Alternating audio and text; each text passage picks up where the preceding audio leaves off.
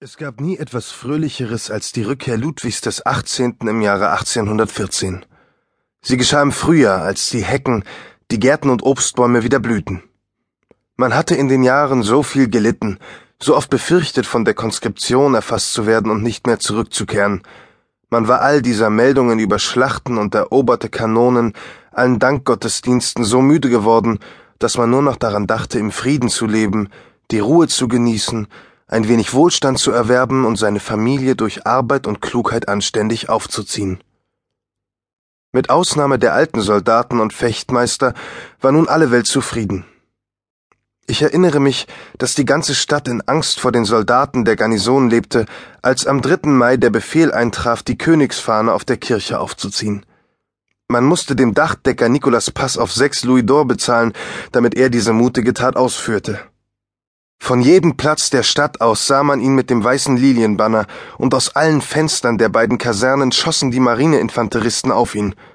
Passauf schaffte es jedoch, die Fahne aufzupflanzen und stieg dann so schnell er konnte herab, um sich in der Scheune des Gasthofes zu den drei Jahreszeiten zu verstecken, während ihn die Marineinfanteristen in der Stadt suchten, um ihn umzubringen.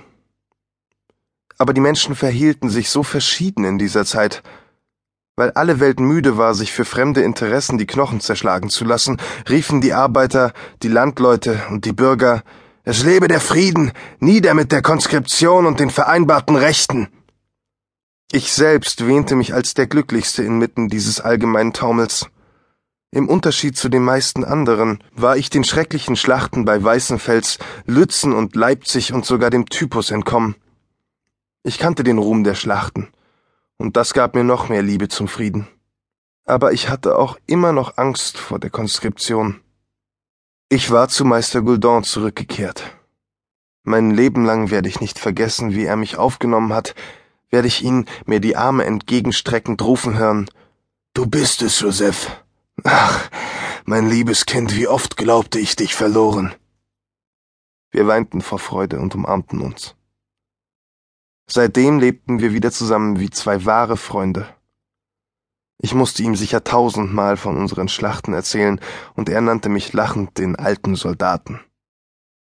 Er hingegen berichtete mir von der Belagerung von Pfalzburg, davon, wie die feindlichen Soldaten im Januar vor der Stadt angekommen waren, wie die alten Republikaner alleingelassen, nur unterstützt von einigen hundert Marineinfanteristen sich abgemüht hatten, die Kanonen auf die Wälle zu ziehen. Er erzählte auch davon, wie man wegen der Hungersnot Pferdefleisch essen und die eisernen Öfen der Bürger zerschlagen musste, um daraus Kartätschen zu machen.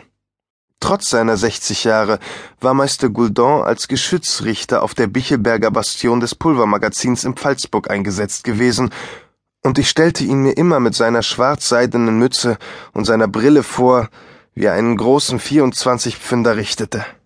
Darüber mussten wir beide herzhaft lachen, und es half uns, die Zeit zu vertreiben. Wir hatten unseren alten Tagesablauf wieder aufgenommen. Ich hatte dafür zu sorgen, dass der Tisch zurechtgemacht und der Fleischtopf gefüllt war. Auch hatte ich wieder mein kleines Zimmer bezogen und träumte bei Tag und bei Nacht von Katharina. Aber da die Menschen nie vollkommen glücklich sind und sie sich, wie ich es so oft in meinem Leben sah, mit Sorgen herumschlagen müssen, war auch ich in dieser Zeit nicht frei von Angst. Nicht nur vor der Konskription fürchtete ich mich wie im Jahre 1813, sondern noch mehr vor etwas anderem. Ich wollte mich mit Katharina verheiraten. Darin waren wir uns einig, und auch Tante Gredel konnte sich nichts Besseres vorstellen. Zu unserem Unglück hatte man zwar die Konskribierten des Jahres 1815 entlassen, aber die vom Jahre 1813, darunter auch ich, blieben immer noch Soldaten. So gefährlich wie unter dem Kaiserreich war es nicht mehr Soldat zu sein. Viele von denen, die in ihr Dorf zurückgekehrt waren, lebten zwar ruhig und ohne das Erscheinen der Gendarmen fürchten zu müssen, aber trotzdem bedurfte es einer Erlaubnis, um heiraten zu können. Herr Jordan, der neue Bürgermeister, hätte sich ohne diesen Erlaubnisschein niederzubewegen lassen, mich in die Listen des Standesamtes aufzunehmen. Dies war der Grund meiner Unruhe. Gleich nach der Aufhebung der Blockade Pfalzburgs hatte Meister Gouldon an den Kriegsminister, einen gewissen Dupont, geschrieben, dass ich mich in Pfalzburg befände, noch krank wäre und außerdem seit meiner Jugend durch mein Hinken ein Krüppel sei. Würde ich dennoch ausgehoben, gebe ich gewiss einen schlechten Soldaten ab, verspräche aber